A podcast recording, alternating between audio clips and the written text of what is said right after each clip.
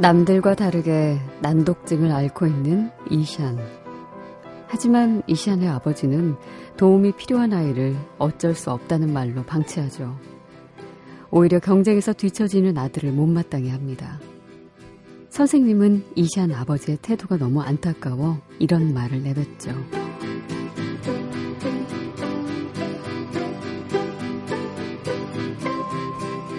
경쟁이 그렇게 좋으면 경주말을 키울 것이지 왜 애를 키워?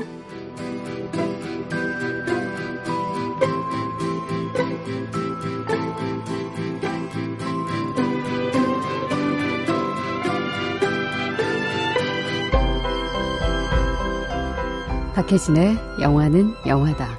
안녕하세요. 박혜진입니다. 아이를 다그치는 어른들, 혹시 아이의 꿈이 아닌 어른의 한을 풀고 계신 건 아닌가요?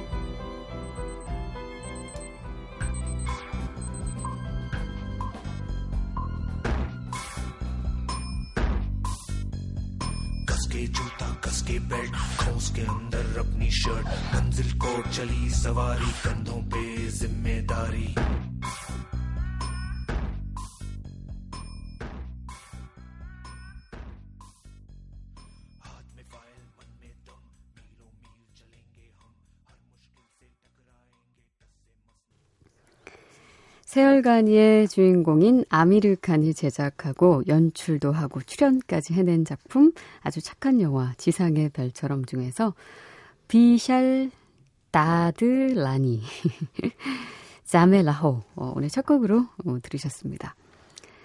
학교에서나 집에서나 이해받지 못하는 주인공 이샨 알고 보니 난독증을 앓고 있었죠. 이를 눈치챈 선생님은 이샨의 상태를 부모님께 전하지만 이샨의 아버지는 인정하지 않으려고 하고 오히려 경쟁에서 뒤처지는 아이를 못마땅해 합니다. 이샨 부모의 태도에 선생님은 어른들의 욕심이 아이들을 망치고 있다면서 경쟁이 좋으면 경주말을 키울 것이지 왜 아이를 키우냐며 분노하죠. 뒤처질지 모른다는 생각에 아이들을 다그치고 또 보살펴야 할 아이들을 일찌감치 경쟁 사회로 내모는 건 어쩌면 인도나 우리나라나 어, 크게 다르지 않나 봅니다.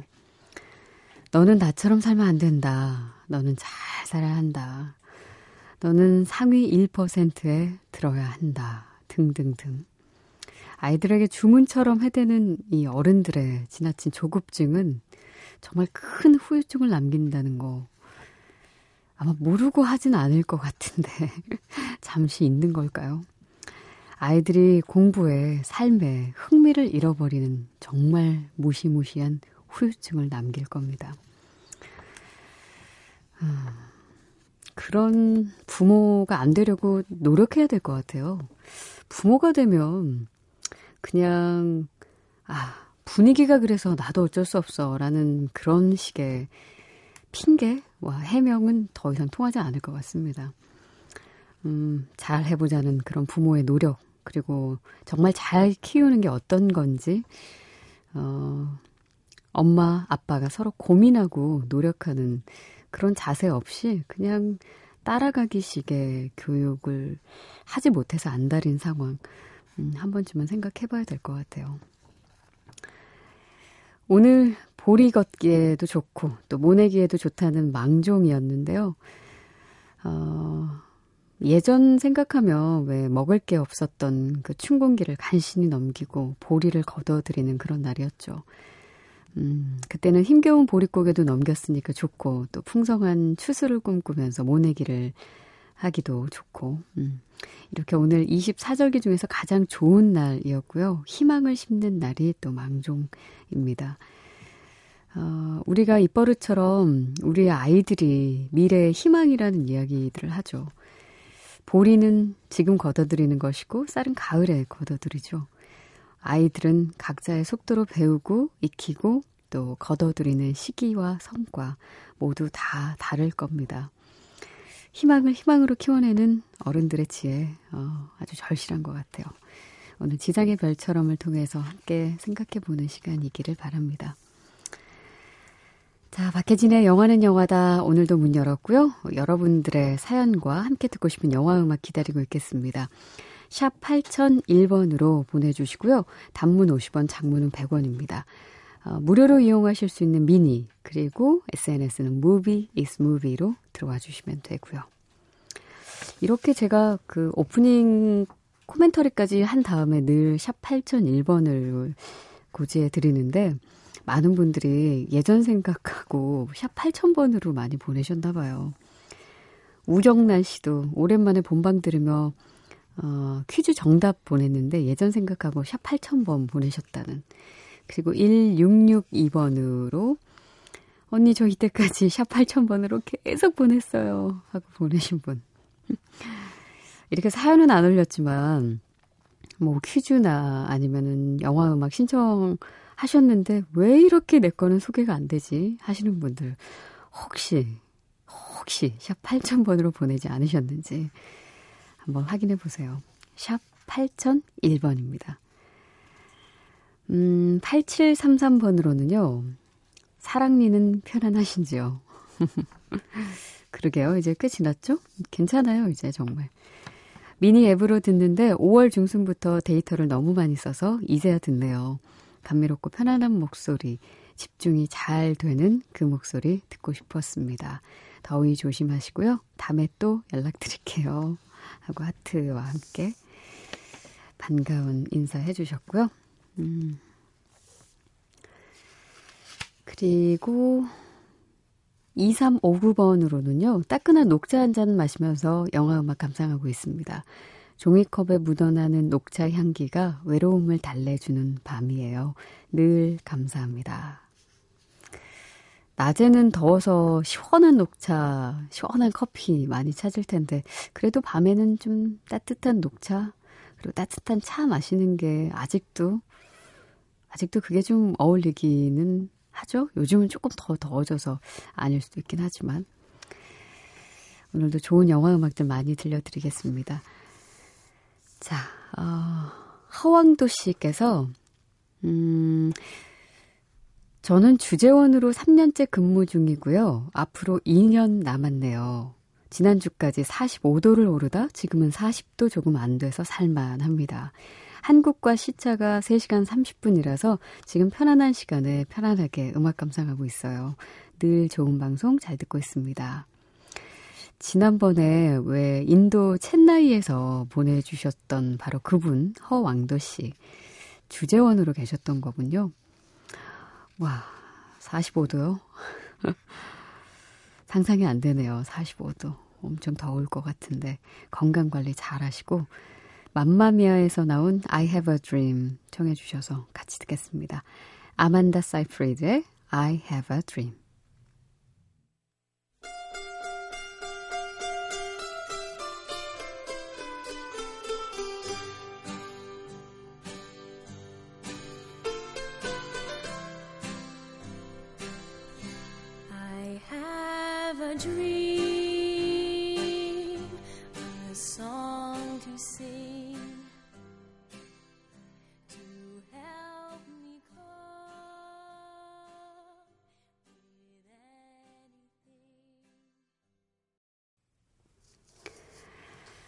맘마미아에서 어, 함께 했습니다. 아만다 사이프리드의 I Have a Dream. 허왕도 씨께 들려드렸어요. 음, 남상욱 씨가 사연 주셨네요. 안녕하세요. 평택에서 직장 생활하고 있는 남상욱입니다. 다름이 아니라 음력 4월 27일이 부산에 계신 저희 어머니 환갑이에요. 보니까 바로 오늘이더라고요. 남들 보란 듯이 해드리고 싶은데 그러지 못해서 마음이 좀 그렇습니다.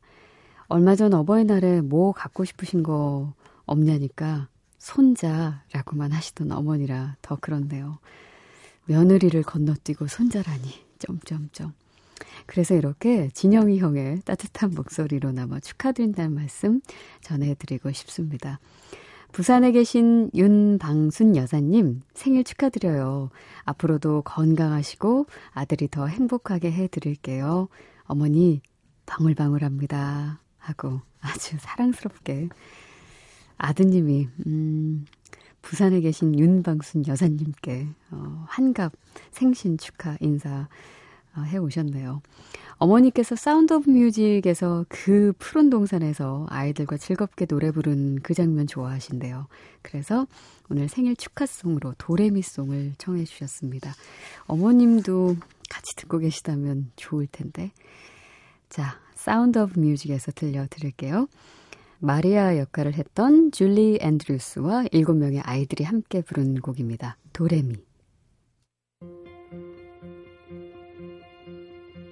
Start at the very beginning. A very good place to start. When you read, you begin with A, B, C. When you sing, you begin with Do, Re, Mi.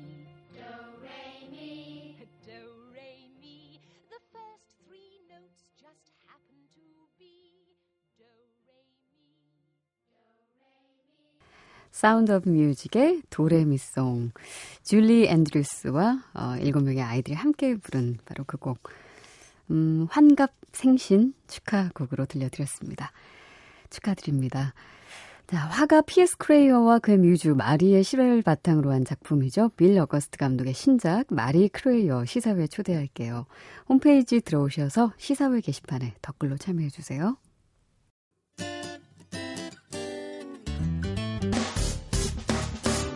기쁠 때면 내게 행복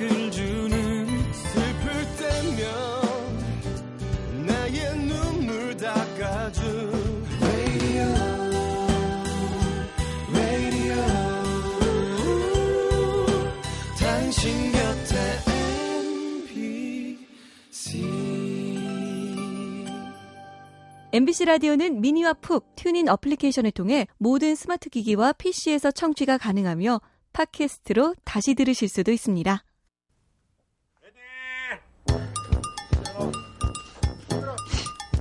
영화는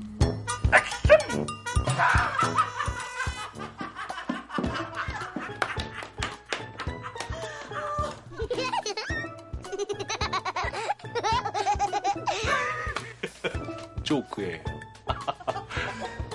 미안하다. 못 넘어가 미치겠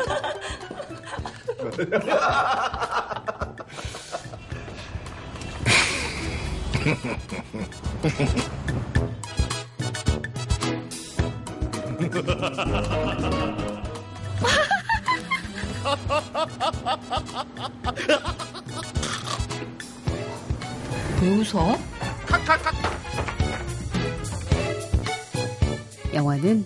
웃습니다.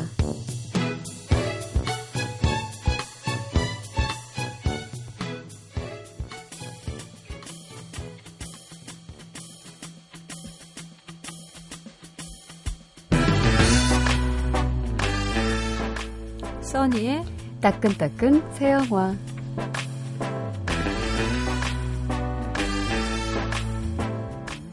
어서 오세요, 써니 작가님. 안녕하세요. 안녕하세요. 네.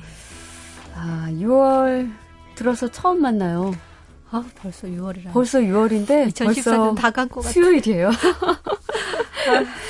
그래도 어 일주일 중에 네. 이날을 또 기다리시는 분들이 많이 계시니까. 아유, 감사합니다. 우리가 시원하게 새 영화 소개해 주죠.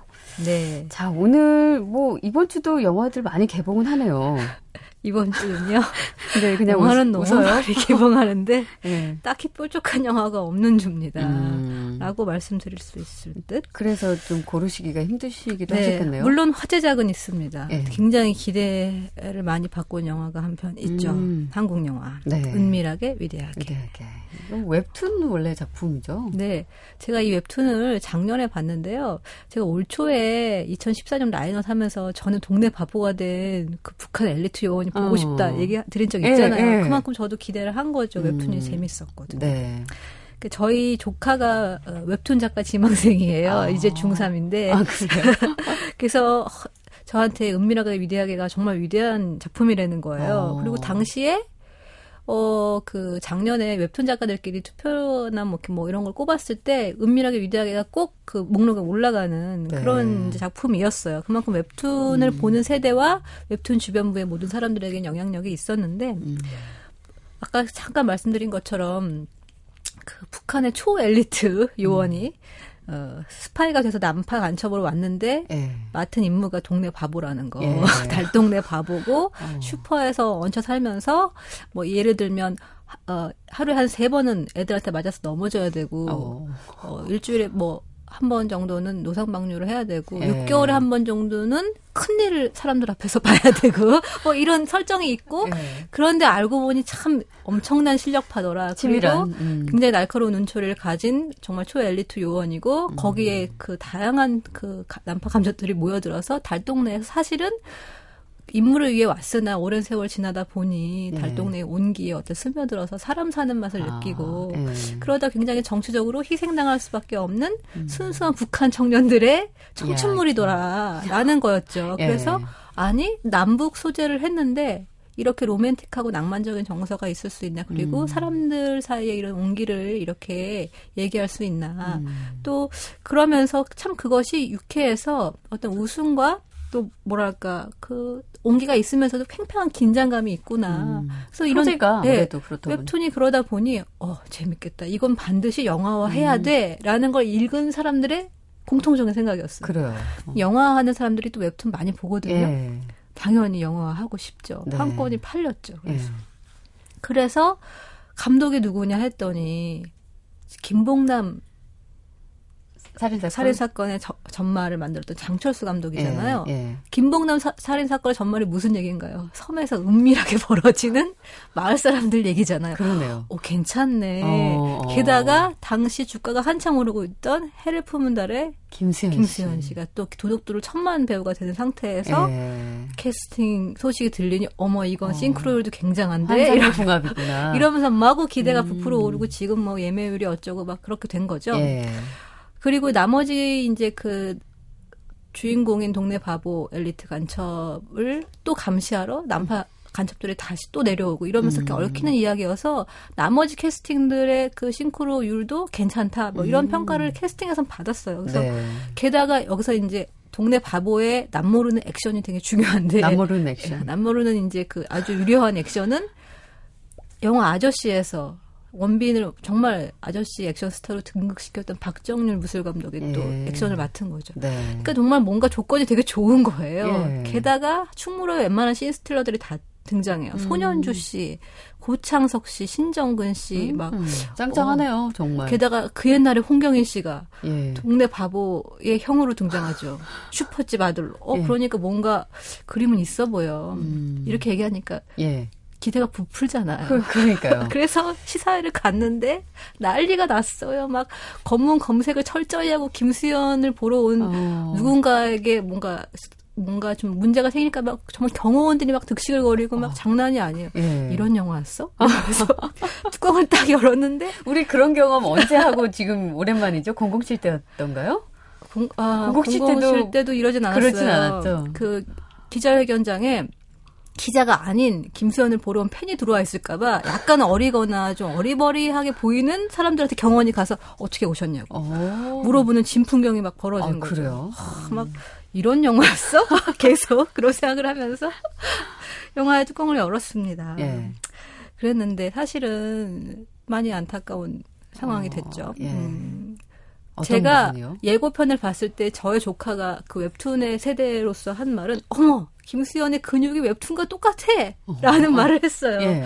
그리고 상당 부분 비슷해요. 예. 그런데 어, 웹툰의 어떤 그 모든 것을 각색이 별로 없이 아. 너무 충실하게 구현한 나머지 음. 사실은 그 충실하게 구현하는 문- 대해서 문제가 생기기 시작하거든요. 아, 영화적인 요소가 반드시 있어야 되는데. 그렇죠. 왜냐하면 영화는 영화만의 스타일이 있어야 되는데 음. 웹툰의 스타일을 영화로 가지고 오면 그 웹툰은 이렇게 스크롤을 내려서 세로로 보잖아요. 그렇죠. 근데 영화는 wide하게 스크린에 펼쳐지잖아요. 네. 너무 많은 것들이 비어 있는 거예요. 음. 그래서 그런 어, 좀 동네 바보의 어떤 그 몸개그라든가 이런 게 처음에는 좀 설정 때문에 웹툰이 음. 가지고 있던 설정 때문에 웃길 수밖에 없지만 그 사이사이 인물들끼리 어떤 교류 같은 것들은 너무 비어 있기 때문에 음. 이게 정말 김복남 살인 사건의 전말을 만들었던 감독이 연출한 게 맞아라는 생각이 살짝 들기 시작하면서 점점 점점 웹툰에서 느꼈던 어떤 감성들이 음. 심파로 다가오기 시작하는 거죠. 네. 그러니까 약간 곤란한 음. 상황에서 중반부 이유가 펼쳐지게 되고요. 어. 약간 그래서 스토리가 굉장히 중요한 게 네. 웹툰에서는 어떤 그런 정치적인 요소들이나 여러 가지 이야기들이 그 사람 사이의 온기 에서 음. 느껴지는 어떤 그런 다정함 이런 것들에 묻히고 로맨틱한 낭만이 있었기 때문에 그것들이 어, 가려졌는데 음. 그게 영화로 들어오다 보니까 이야기가 너무 협소하고 작아 보이는 거예요. 음. 그래서 스토리를 반드시 각색을 했어야 되는데 여기서도 문제는 팬들은 그걸 원하지 않는다는 거죠. 네. 당신이 뭔데 그렇게 잘못된 아, 각색을 해? 예. 우리는 웹툰을 그대로 보고 싶단 말이야. 음, 그 느낌 살리고 싶다. 그렇죠. 그런 팬들이 있- 있기 때문에 예. 또 이제 원성을 살 수도 있는 부분인데 거기서 줄타기를 아. 잘해야 되는 거죠. 근데 아까 그 초반에 그 김수현 씨의 그 싱크로율에 대해서 굉장히 기대감을 갖게 했었는데 그렇죠. 김수현 씨의 뭐 글쎄 캐릭터 연기는 어땠나요? 그때 당시에 이제 해품달과 도둑들은 멋있는 연기였어요. 네. 그러다 보니 이건 이제 뭐 사람들 사이에서 큰 일도 보고 막 넘어져야 되고 이러니까 예. 바보 연기를 한다는 게 참 어렵잖아요. 음. 그렇지만 분명히 연기 변신을 할 수 있는 요소가 있었고 음. 바보 연기와 동시에 날카로운 액션도 보여줄 수 있어서 음. 본인에게는 굉장히 좋은 기회였을 텐데 네. 어, 혼자서 그걸 끌고 가기에는 음. 여러 가지 상황들이 받쳐주지 않았던 것 같아요. 사실 그 한국 영화계 20대 남자 스타가 새롭게 음. 떠오르는 인물이 없어서 음, 그 그렇죠. 늑대 소년의 송중기 씨 이후에 아마 좀 많이 기대를 네. 하긴 할 것 같긴 한데요. 또래들에 비해서 확실히 대사 전달력이 좋은 건 사실이에요. 음. 그런데 그것을 캐릭터의 어떤 그걸로 연결시키기에는 아직 경험이 부족하다는 생각이 들고 음. 이제 그런 상태에서 대사와 내레이션을 하는데 또 에피소드가 약간 진부하게 느껴지다 음. 보니까 그런 것들이 다 이제 겹쳐서 삼박자가 문제가 좀 생기는 거죠. 삐끗했군요. 네. 자, 써니의 따끈따끈 새 영화 첫 번째 어, 영화 은밀하게 위대하게에서 스라 유명한이 함께 부른 은밀하게 위대하게.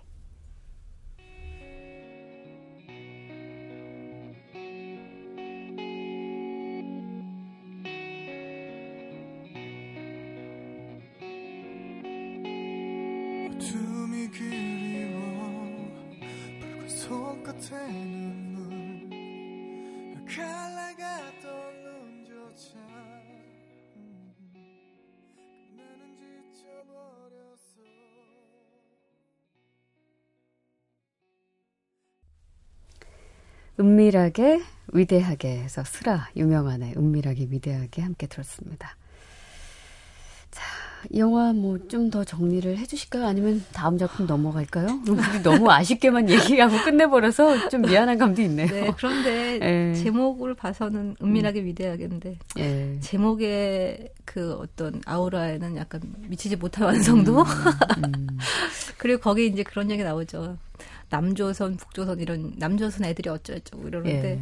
남조선 사람들은 그 영화를 만들 때 시나리오에 대해서 좀 더 많은 고민이 필요하다는 걸 정말 뼈저리게 느끼게 해준. 음. 그래서 할리우드의 그 코믹스를 각색하는 시나리오 예. 작가들의 존재가 중요한 거예요. 그렇죠. 아이언맨 3가 흥행하게 된 이후에는 그 캐릭터를 둘러싼 아주 쫀쫀한 설정들이 있어요. 음. 예. 그리고 스페- 스타트랙 다크니스도 마찬가지죠. 거기 커크 함장과 스페, 스팍과의 우정을 둘러싸고 거기 대원들끼리 역할 분담이 확실하게 돼 있잖아요. 음. 그러면서 거기서 웃기는 그 쩔- 짧은 대사들의 개그가 그렇게 음. 어. 오글, 오글거리지 않는 음. 수준인 거죠. 그런데 이제 그런 것들을 봤을 때 코- comics도 요즘에는 graphic novel이라 해서 그대로 그 화면 그대로 가져오는 경우도 많거든요. 음. 할리우드의 경우도 우리도 웹툰을 영화할 때 어떻게 하면 음. 웹툰의 맛을 살리면서도 영화의 스타일을 어, 만들어낼 수 있는 그런 각색을 할 수 있을지를 네. 정말 많이 고민해봐야 할 것. 같아요. 웹툰이 영화되는 경우가 굉장히 많은데도 그렇죠. 그닥 성공한 케이스가 많지 않다는 음. 거는 좀 고민이 필요한 시점인 거죠. 음. 그렇죠. 그게 서정적인 경우 빼놓고 음. 코믹물인 경우는 대부분 실패한 것 같아요. 그러게요. 자, 은밀하게 위대하게였습니다. 다음 작품은요? 네, 이번에는 음, 어디서 많이 본 얘기긴 해요. 이 얘기도. 음. 그런데 배우들이 매력적이에요. 그래요? 아이 에나라는 영화고요. 음. 음, 이 영화는 느와르 멜로인데 어, 주인공들이 60대예요. 어, 그래요? 누아르 멜로? 네, 주인공은 가브리엘 번과 샬롯 램플링인데 음. 가브리엘 번은 아마 밀로스 크레신 같은 코엔 형제 영화에서 보신 분들은 음. 가브리엘 번의 멋진 젊은 날을 기억하고 계실 거예요. 그리고 네. 샬롯 램플링은 정말 많은 영화에 특히 프랑스와 오종 감독 영화에도 많이 출연했었죠. 음. 영화 팬들은 좋아하시고 할리우드 영화에도 많이 나오는데 가브리엘 번은 1950년생이고 63세. 예. 그리고 샬롯 램플링은 1945년생이라서 오. 지금 거의 어, 이른이 다, 가- 다 됐나 68세 정도 된 거죠. 네. 그러니까. 그런데 이 주연이 60대의 누아르 멜로예요. 음. 그리고 형사가 용의자와 사랑에 빠진 얘기예요. 오. 그런데 형사의 입장이 아닌 용의자의 입장에서 이야기가 이끌어가는 이야기죠. 재밌을 것 같긴 한데요. 네, 일단 줄거리를 말씀드리면 예. 아, 런던 한 시내에서 음. 커플 이벤트가 열려요. 네. 거기에 알레그라라는 이름으로 참석한 여자가 있어요. 음. 이름 원래 이름이 애나인데 예. 아, 이 여자가 아, 샬롯 램플링이죠. 음. 이혼을 하고 딸과 손녀를 데리고 살고 있어요. 음. 새로운 인연을 만나려고 커플 이벤트에 참석을 한 건데 네. 거기서 조지 스톤이라는 어떤 남자를 만나죠. 어. 그런데 다음 날 런던의 어떤 고층 아파트에서 이 조지 스톤이 시체로 발견이 돼요. 오. 그래서 그 다음 장면은 조지 스톤의 아들이 급하게 등장해서 막 피투성이가 된 모습을 등장해요. 예. 근데 그날 밤엔 분명히 애나랑 있었거든요. 음. 그리고 나서 수사를 맡은 강력계 형사가 등장하죠. 아. 그 형사가 이름이 번인데 바로 가브리엘 번이 아, 연기를 그렇군요. 합니다.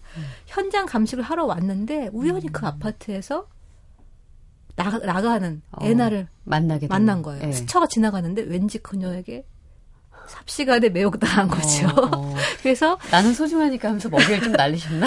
약간 어 그녀의 멘트가 뭔가 좀 심상치 않고 예. 뭔가 비밀스러워 보이는 거예요. 그래서 어. 끌렸는데 네. 사실상은 애나를 가장 의심하고 있어요. 용, 음. 용의자죠. 용의자가 그래서 사건 바로 전날 함께 있었으니까. 예, 용의자가 애나, 그 다음에 조지 스톤의 아들, 그리고 예. 그 조지 스톤의 아들이 자기가 호- 거기 혼자 안 있었다. 내 음. 친구가 했을지도 모르면서 자기 친구로 하나 거론을 해요. 예. 그래서 그 셋이 용의자 선상에 오르는데 제일 의심스러운 건 애나죠. 음. 그런데 그런 걸 알면서도 왠지 그녀한테 다가가고 싶어서 계속 미행을 하다가 음. 어느 날 또 그녀가 싱글들의 밤에 참석을 하는데 거기에 네. 또 들어간 거예요. 예. 그래서 자기도 모르게 마치 짝을 찾으러 온 남자처럼 음. 접근을 해서 그녀하고 가까워지게 되죠. 아, 그 형사가. 네. 예. 그러면서 사건은 대체 어떻게 될까요? 어.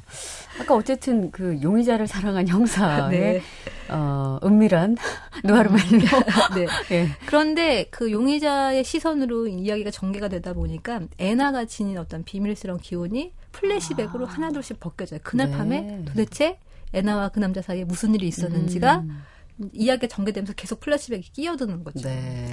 그래서 약간은 좀 그 플래시백을 쪼개서 과거를 재구성해서 이 사건을 전개하는데 음. 감독이 어, 버나비 사우스콤이라는 감독인데 샬롯 음. 램플링의 아들이에요. 아, 그런 거예요. 아들인데 엄마를 아주 우아하게 찍어줬어요. 예. 그래서 샬롯 램플링 굉장히 매력적으로 나오고요. 음. 그래서 이 영화가 첫 번째 장편인데 그 전에 이제 뮤직비디오랑 이런 광고를 찍었던 감독이에요. 예. 그래서 이 런던을 배경으로 해서 음. 이 약간 중년 남녀의 좀 사랑을 다 잃어버리고 혼자 살고 있지만 아직도 마음속에는 음. 몸과 마음에 다 욕망의 어떤 그런 것들이 남아 있어서 누군가를 굉장히 갈구하는 음. 그런 사람들의 모습을 제법 잘 담았어요. 네. 영화는 얘기는 좀 산만해요. 음. 좀 중구난방이긴 한데 플래시백에 막, 막 끼어들거든요. 음. 그런데도 불구하고 이 가브리엘 번과 샬롯 램플링이 약간 주름진 얼굴을 주는 어떤 그런 우- 세련미와 우아함이 있고 네. 런던의 어떤 고층 빌딩과 그 주택 단지 음. 그 사이를 걸어가는 굉장히 프랑스풍의 레인 코- 레인코트를 입은 어떤 샬롯 램플링의 이미지 같은 음. 것들이 세련됐어요. 네. 거기에 음. 아주 멋진 음악, 재즈 음악이나 음악들이 흐르는데 음. 그런 것들을 보면 아직 감각은 있는 감독이죠. 그래서 좋은 시나리오를 만나서 네. 좀더 치밀하게 구성하면 두 번째 영화는 좋을 것 어, 같다는 느낌이. 더 기대가 되는 네. 음, 그런 감독. 아이 애나입니다. 음악 아주 좋다는 얘기 살짝 언급해 주셨는데, 음, 아이 애나 이 작품 속에 어, 리차드 홀리의 Precious Sight라는 곡 들려드릴게요.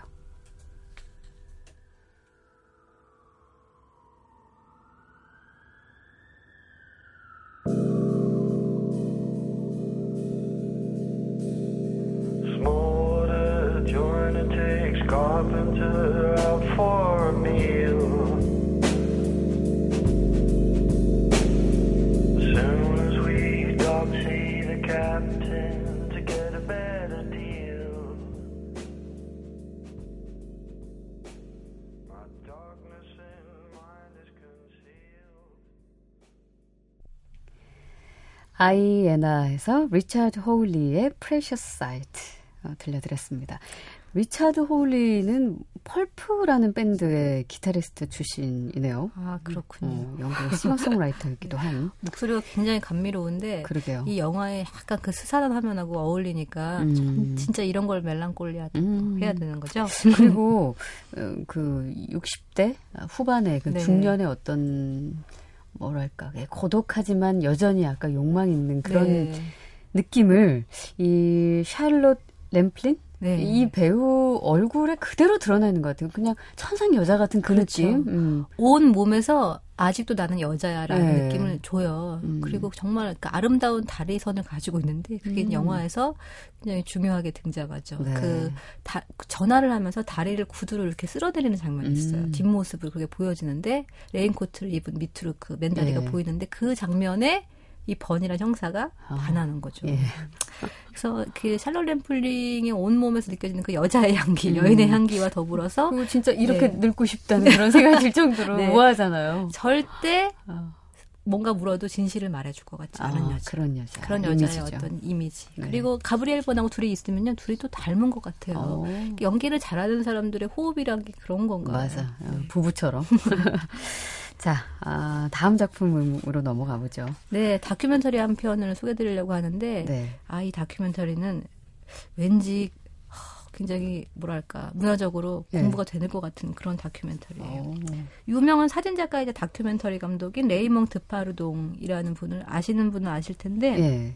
뉴스통신사 감마 에이전시의 창립자이면서 그 보도사진가 협회 매그넘의 회원이에요. 음, 네. 아주 유명한 프랑스의 이제 저널 사진 저널 포토 저널리스트인데 네. 사진 저널리스트는 이런 단어 쓰면 안 되는 거죠.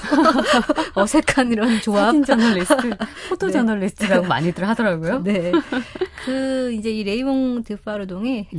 2010년에 프랑스라는 제목으로 전시회를 열었어요. 사진 네. 전시회를. 그게 자, 자신이 굉장히 오랫동안 다큐도 찍고 영화도 찍고 사진도 찍으면서 음. 바쁘게 살다가 한 프랑스 시골 마을에 한적하게 다니면서 예. 사진을 찍고 그 동네 사람들 풍경을 담은 거죠. 아, 그런 전시회를 했는데 그 전시회에 그 사진을 찍었던 뒷얘기랑 음. 그다음에 한 거의 50년 이상 레이몽 드파르동이 활동하면서 찍었던 다큐멘터리 클립, 또 음. 이제 분쟁 지역에서 찍었던 어떤 경험들, 또 칸 영화제 레드카펫도 촬영하고 막 이랬는데 이런 네, 것들까지 예. 다 그런 미국 미공개 자료들을 다 모아서 어. 다큐멘터리를 이제 그의 인생을 따라가는 여정으로 만든 거죠. 네. 굉장히 아름다운 순간들이 많이 포착돼서 그 음. 이미지들을 보시면 아 사진을 좋아하시는 분들이나 이미지에 대한 감각이 있으신 분들은 많이 음. 자극을 받으실 거예요. 네. 그런데 이게 좀 음. 단순하게 쭉 나열식이다 보니까 시사회를 보고 있는데 어디선가 예.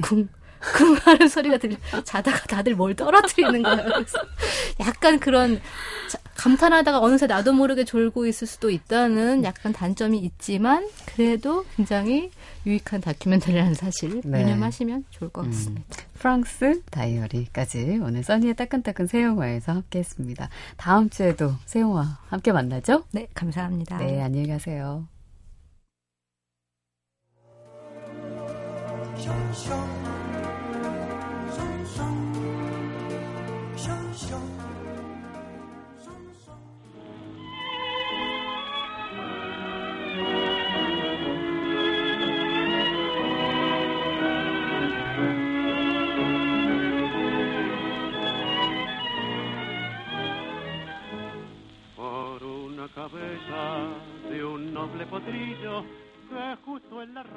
Afloja al llegar y que al regresar parece decir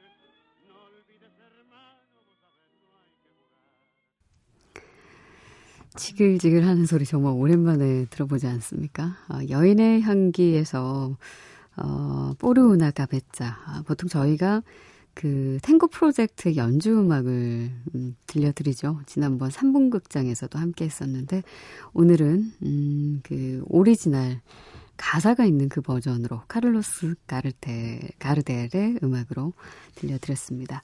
이 음악은 김태훈 씨가 청해 주셨었는데 어, 저는 영화 오리지널 사운드 트랙 하면 중학생 때 봤던 여인의 향기 탱고 장면에 나왔던 음악 그리고 그 장면 늘 생각나요. 20년이 넘었는데 말이죠. 알파치노는 역시 명배우구나 하는 생각이 들기도 했고요. 아직 솔로라서 이상형의 여인과 탱고를 못 춰봤지만 뽀르우나 까베짜 이 곡 이름밖에 생각이 안 나네요. 알파치노와 탱고 치는 탱고를 추는 여인은 누군가요? 지금은 40대가 넘은 아줌마 배우가 되었겠죠? 중학생 때 처음 그 신선한 느낌을 줬던 여인의 향기를 생각하며 정해 주셨습니다. 그 여배우는 영국 배우죠. 가브리엘 애노. 70년생이니까 진짜 지금은 40대 중반쯤 된 아줌마 배우가 됐을 텐데 요즘은 영화보다는 주로 텔레비전 드라마에서 활동을 많이 한다고 합니다. 자, 아, 어제 퀴즈 정답을 말씀드릴게요. 음, 비포 미드나잇에서 그 제시의 자, 그 직업을 맞춰주시는 거였죠? 정답은 작가 혹은 소설가 혹은 글 쓰는 사람 모두 어, 정답입니다. 자, 그리고 오늘 퀴즈 드릴게요. 어, 리처드 링클레이터 감독의 바로 이 비포 시리즈 지금까지 세 편 나왔죠. 그 첫 번째 작품의 제목을 맞춰주시면 됩니다. 비포 시리즈 첫 번째 작품의 제목은 무엇인가요가 오늘의 퀴즈인데요. 정답 샵 8001번으로만 받겠습니다. 정답자 가운데 추첨 통해서 비포 미드나잇 오리지널 사운드 트랙 드릴게요.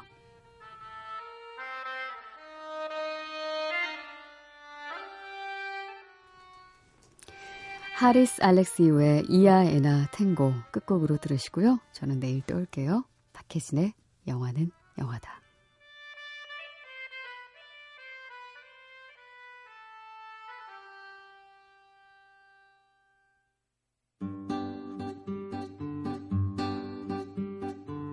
Τα λεφτά μου όλα δίνω για ένα ταγκό